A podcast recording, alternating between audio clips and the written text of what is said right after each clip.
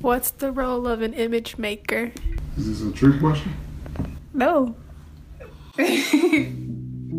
My definition of an image maker is somebody who can take a vision and conceptualize it, whether that be in paintings, uh, literary works, film, video. I think the role of an image maker is A creator.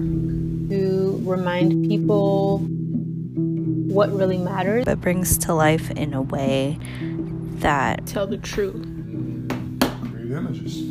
to instill a sense of purpose, a sense of hope, a sense of Thus, the role of the image maker is to grant us the gift of access to a different pair of eyes and a different heart through which we can experience what they find beautiful, scary, important,